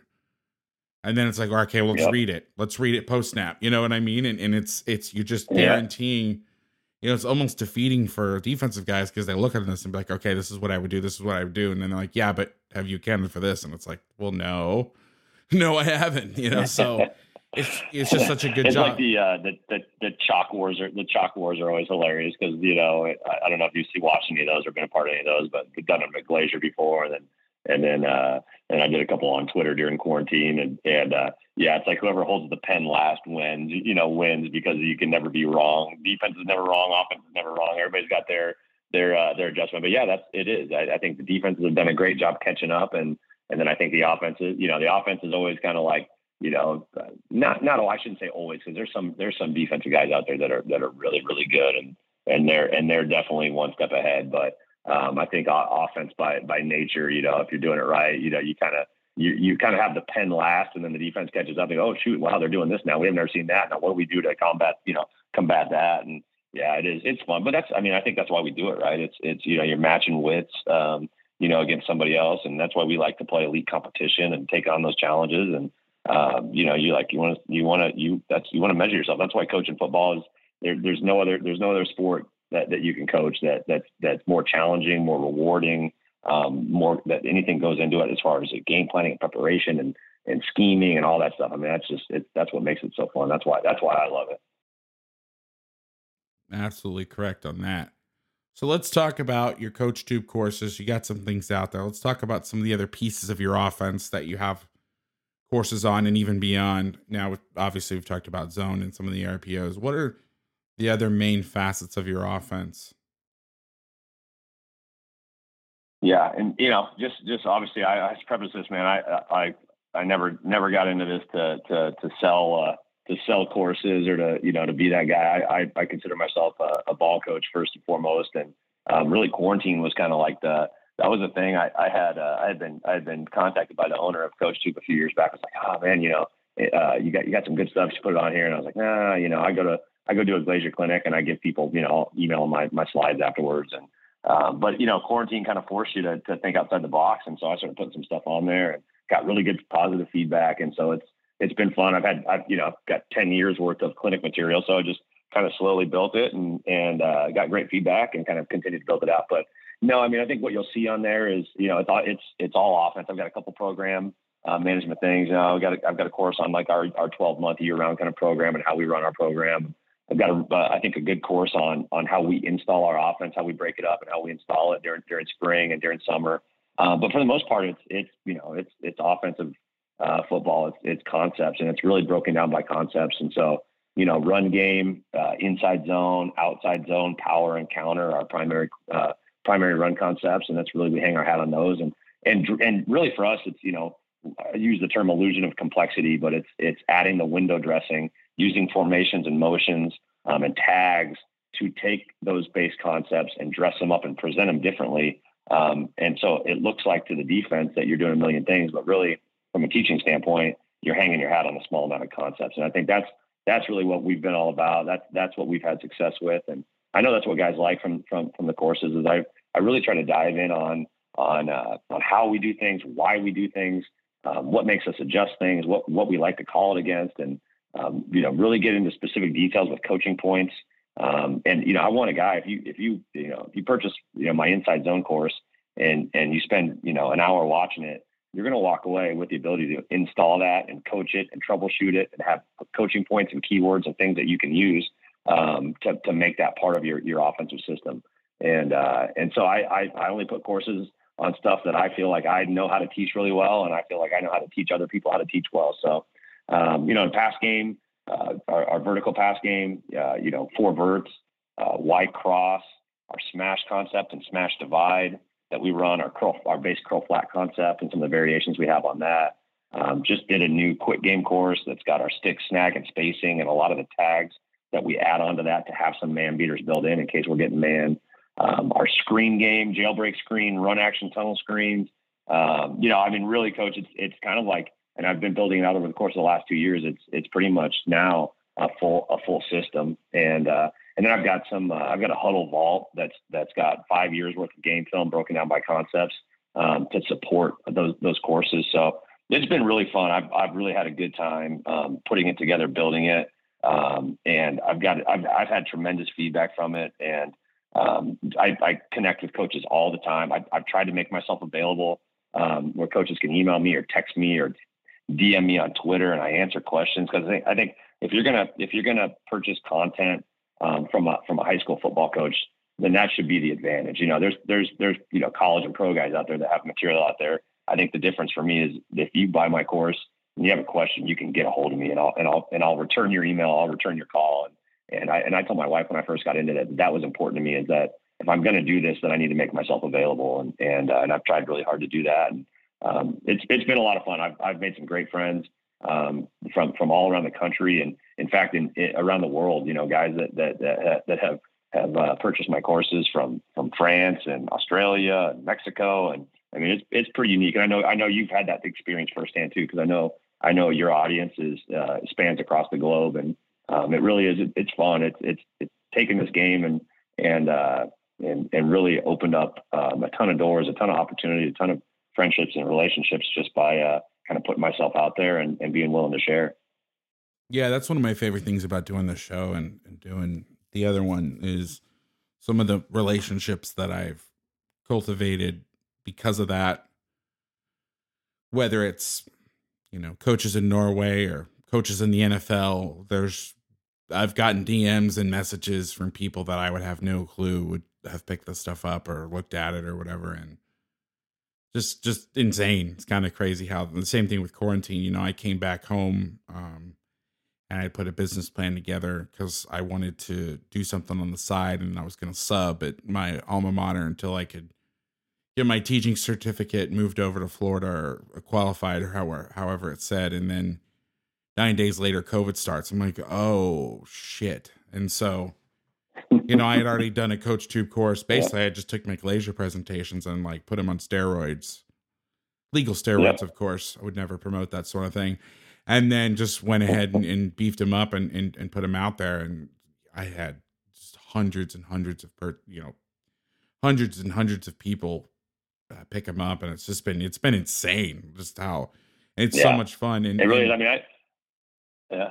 Go ahead. I was just saying, I, I, I was at the point I, I, had, I've got a, I've got, I had two kids in daycare. Now my, my oldest is, is uh, almost six and she's in kindergarten now. But I mean, we had two kids in daycare and, and, uh, you know, on a high school, on a high school teacher and coach's salary, my wife works. And I'm like, I'm, we're sitting there and we're like, you know, we live in Scottsdale, Arizona. It's a nice place to live. We got a nice house and, you know, we have, you know, we're not slumming it by any means, but I'm like, with two kids in daycare, I'm like, I need to, I need to like start delivering packages for Amazon or something. Like I need, I need that extra source of income. And, it was like, I mean, it, it, couldn't have been more than a month or two after that is when quarantine hit. And it kind of forced me into thinking outside the box and doing exactly what you said. And it was like, it was been such a blessing for me because it's allowed me to, to do what I'm good at, you know, which is, which is football and, and, uh, and, uh, and share it with people and people are happy to do it. And it's funny because when I first started doing it, you know, I, I, I got a call, I got a couple calls from, from people with, uh, with coaching. They're like, your stuff is too cheap. Like you're selling, it's, you're you're devaluing other people's stuff on here. Like you got you got to raise your prices because you know I didn't want to. I, you know I never got into it to to make a ton of money. It was just you know I hope I can make a little bit to help help pay for one of my kids' daycare. You know, and that's kind of what it started from. So it is it's neat how some sometimes things like this fall in your lap. And um, I was I just was always cautious, and I always anytime I talk to people, I'm like you know I just I never want to come across as like a salesman. I, it's not what I'm about. I'll, I'll talk football with you even if you've never bought one of my courses. And um, I didn't come on here to promote. I came on here to talk ball, you know. And oh, that, that was, was my doing. Stuff, I would have been fine with that. I want yeah. to jump in here yeah. very quickly and, and absolve Coach. This was my doing. I've wanted to have Coach on. I checked out his courses and I wanted to give him a platform to talk about it because I do know that he has such a, a breadth of courses and they're super popular.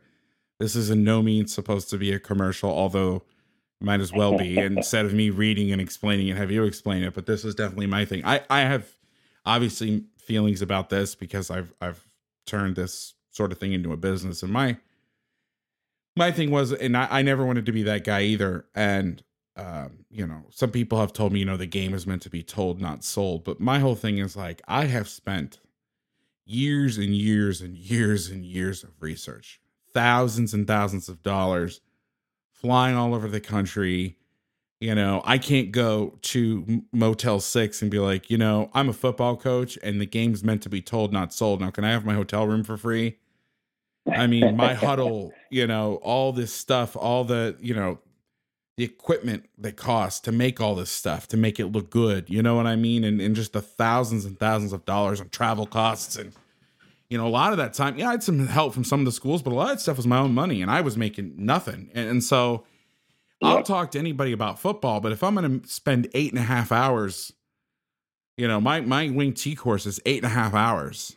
I mean, that's quite a lot of material, you know, and I even at the end, I just threw all the game film on there. I just said, here, here's the uncut. If you want to watch this again without me stopping and talking over it, here you go, you know, and, and, and, I think that I think instead of begrudging people, and that's why I love CoachTube. The one cool thing about CoachTube, and I think where people don't get pissed off about it is back in the day there were gatekeepers, right? You had, and I don't want to speak poorly about any company in spe- you know specifically because it was awesome, but you had people that owned companies. They would choose you, or you'd call and volunteer, and they would come and film you, and you only got a few percentage points on it, and they they were kind of like the chosen people, and it was kind of like this. Some people had the attitude of like, oh, these people think they're good enough to make courses, when in fact, you know, these companies come to you. But now with Coach Tube, anybody can create a course. Anybody. Yep. You can create your own course. Yep. You don't have to.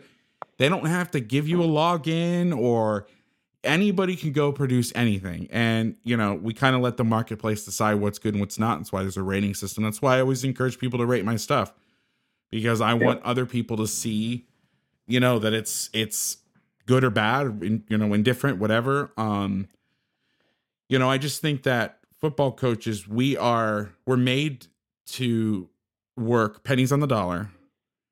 We're supposed to give all everything to the game, and then if we want to do something extra, we also have to give that away. And I'm like, you know what? That's why my friends that sell stuff, I don't. I pay full price. Like I because I just I, I believe we should all be in this together. And if somebody's gonna take time, you know, to make something like a buddy of mine did a a, a wide zone study, and I bought it for myself, and then I uh I bought it for somebody else. I could easily send him the PDF. You know, I could easily take and cut ups and send it over without paying for it. But I was like, you know what, this guy, this guy's a graduate assistant. You know what I mean? Like they make I Yep. live that life. They make nothing. Well, the cool thing is, the cool thing is, in, two years of being on it, like I honestly, you know, maybe maybe they're saying stuff uh, behind the scenes, but I mean, I haven't had any anybody like negatively come in. I I get I get thank yous all the time. I got like guys about purchasing stuff and then saying thank you for doing this, you know. So um, it's it's been really cool, and I and I, I will tell you that was my early on. That was my biggest holdup. Is I was like, man, I, you know, I don't. I, I don't want to feel, you know, people think that I think I'm this great, you know, guru or know it all or whatever. Absolutely. Um, but, but you know, I get, I've had so many, I- I've had so much good feedback from when I've done clinics and, and, uh, had people encourage me to do this. And I, and I started with just one and I got such good feedback. So it was a, it was a really organic way that I got into it. And, and I'd never, I had no idea what to expect. Um, in fact, it kind of started from, from one of those companies reaching out to me, trying to, trying to buy my stuff and really trying to, trying to rip me off, um, to be honest with you. And I talked to some people that I knew and trusted and they were like, no, that's, that don't do that. That's I, not, I, I bet I can guess. I bet you. I can guess Yeah. who it is. We'll, we'll talk about that after the uh, the deal. No, totally. I, I totally understand where you're coming from, and I was really worried about that and having him And even though we had had some success, you know, having imposter syndrome, but that's why I go like crazy above and beyond uh with these courses with like stuff. Like I pack them with so much stuff. Like I, am like nobody can get mad about this. And that's what's great about Wade though. Like um, you know, Wade of the CEO of CoachTube, like if you like if you watch something and you don't like it, he'll pretty much give you a refund. I mean, that's yeah, he'll give you your money back. You will. I mean, I just I think it's such a great tool, and I know people are probably sitting there rolling their eyes, being like, "All right, how much did they pay you for this? You're a shill." I, I promise you, this was not. This is. I work with people that I like. For every ten of those emails I get, I I, I you know take one to heart because it's either people I don't necessarily believe in the product or just don't feel it's a right fit. Like I sought out CoachTube. I sought out Hudl because I wanted to work with these people. And I, I saw what CoachTube does. And, and, and, and it's funny because, you know, it's one thing where people will say, okay, you know, if you're a defensive guy and you go all around the, the country and you study all these people, do you need my courses? Maybe not. Maybe not. But I can tell you this, Jason. If all of a sudden I became a head coach tomorrow and I had to run an offense and I couldn't find an OC, you bet your sweet ass I'm jumping on those courses. You know what I mean? It just yeah. it takes so much and and I and I know this like when I when I study other sports, like I've really gotten to basketball. It's like who do you listen to? You know what I mean? There's so much information out there. Who do you listen to? You know, who who who's right, who's wrong cuz everybody's to have their own opinion, you know? And so that's what's great about them in the rating system. And then obviously you know you've had so much su- success seven state titles in 10 years. I don't think anybody's going to question that. So um but uh, you know i appreciate you being on and and spending time with us and and then now doing our our uh, CoachTube commercial at the end. But uh yeah wade wade's got to give us a little kickback. We, we definitely pump and coach yeah come no. on. Well real quick this is we're on the topic. We're gonna we do a course of the week the CoachTube course of the week for me will be coaches. I mean, it's only appropriate. His inside zone course, I will put it up in the show notes and also link it to Linktree, linktree.com slash coach Vass. You click it there and you can purchase there. And then if the bottom, uh, Jason's other courses will be on there as well. So check that out. Now, before I let Jason go, um, go ahead and plug. Uh, now you you have this Hudl archive. Does that come with the courses? Is that a separate thing?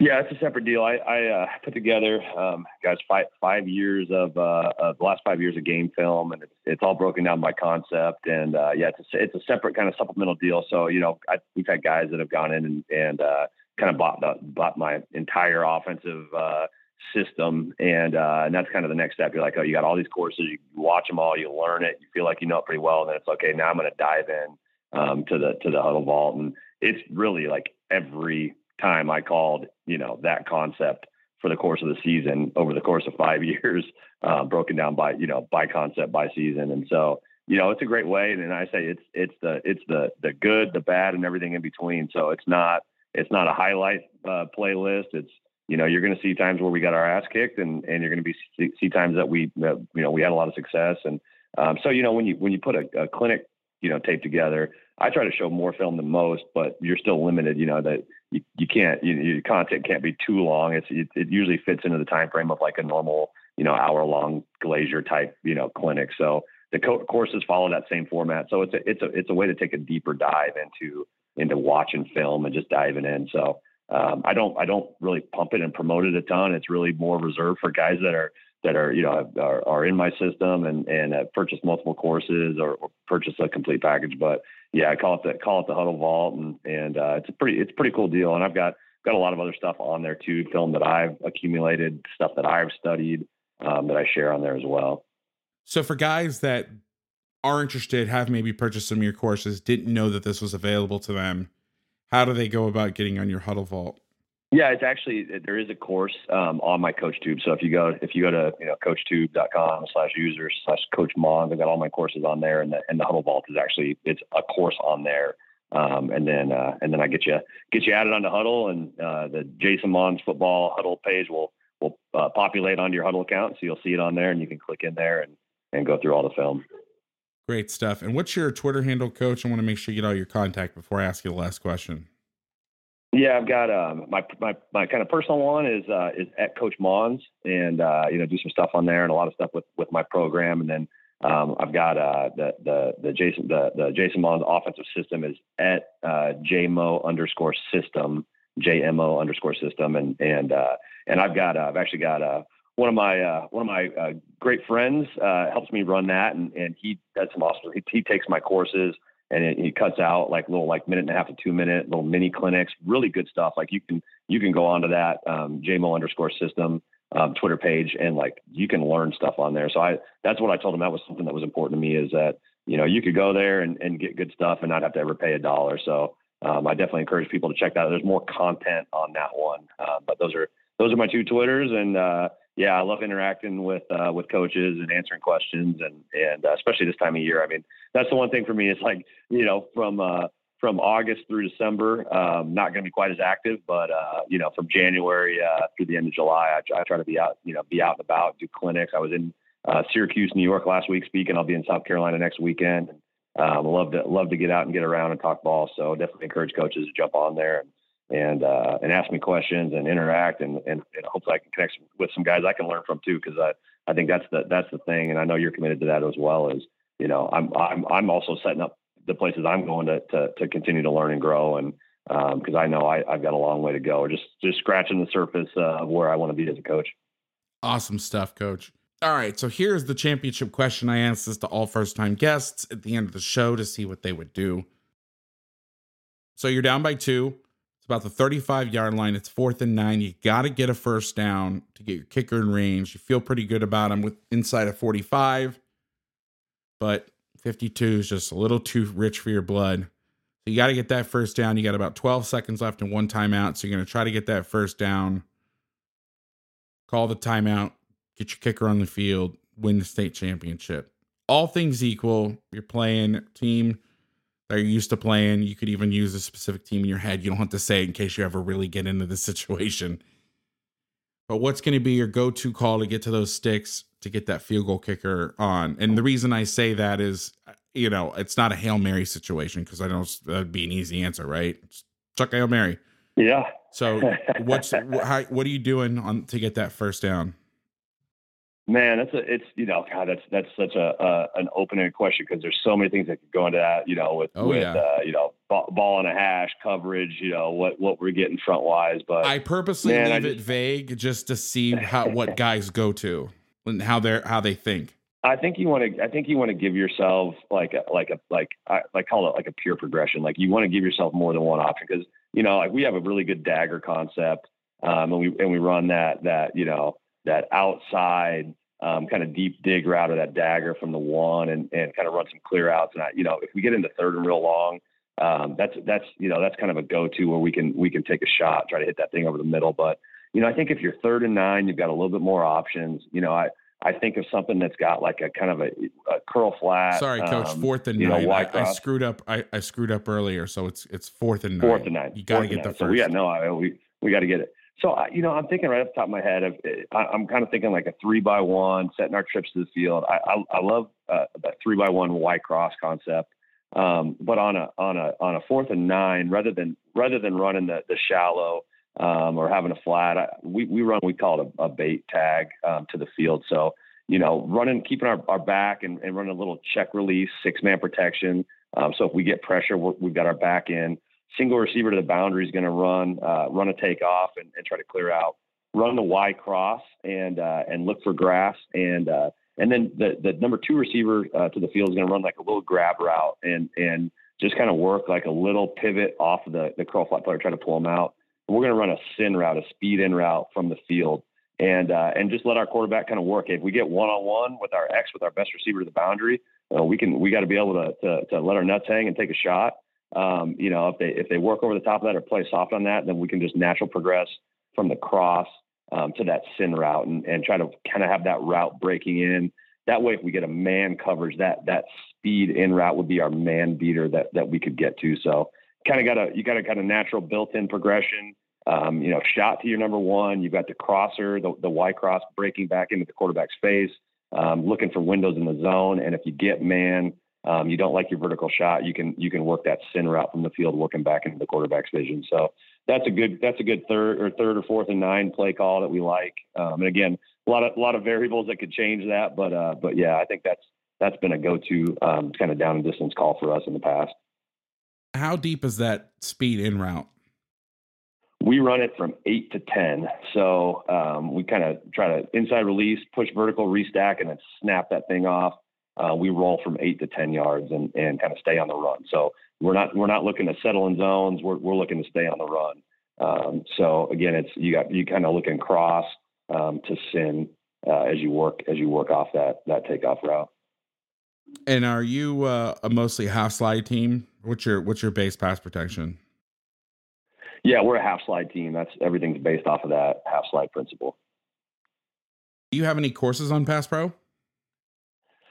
I feel like I feel like a uh, was just shameless plug the whole time. But actually, the next course that's coming out is my Pass Pro manual. I, have been working on it for about a month and a half, and it's uh, really in depth, and it, it goes through our all of our all of our different protections that we get into. So starting with half slide, um, six man protection, our rip Liz check, uh, pressure check off of that, um, our five man half slide principles, seven man full slide. Um, and then, uh, and then our, uh, our play action stuff off of our inside zone action, um, and split zone action, and then uh, and then our naked and our sprint stuff. So uh, that's probably probably the most in depth in depth course that I've done uh, to date, and I've had a lot of people asking for for that, and it's kind of the last thing. I got all the concept stuff up first, and it's like, okay, now we gotta now we gotta give them the stuff that that you can you can call your protections to, to add to these concepts. So yeah, I, I'm hoping I'm hoping by the end of the week actually I, I can get that one recorded and, and going if anything by uh, by by middle of next week at the latest. So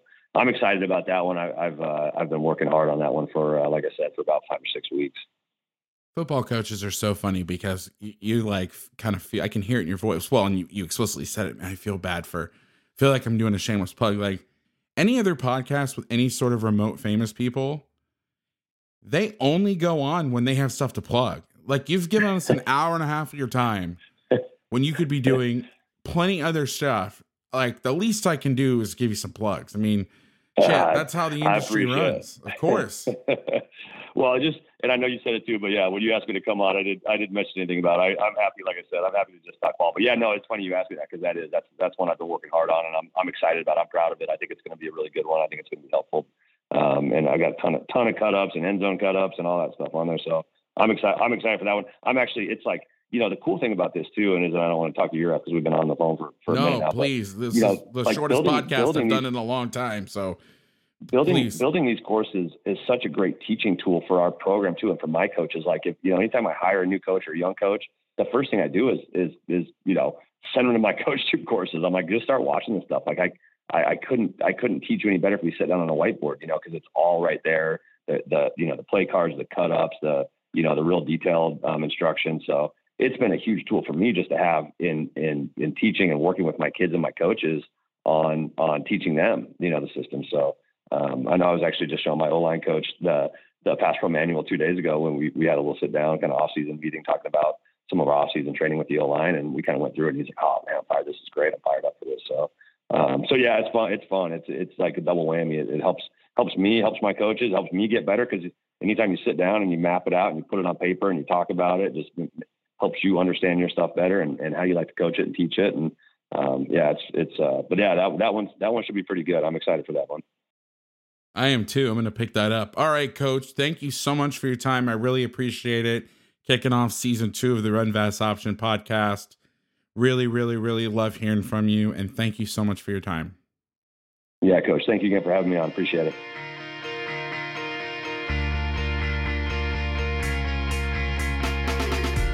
Thank you to Jason Mohns for coming on the show. I'm so excited to be back after a eight, no, yeah, eight month hiatus. I promise we won't go away for that long, and we will have episodes very soon.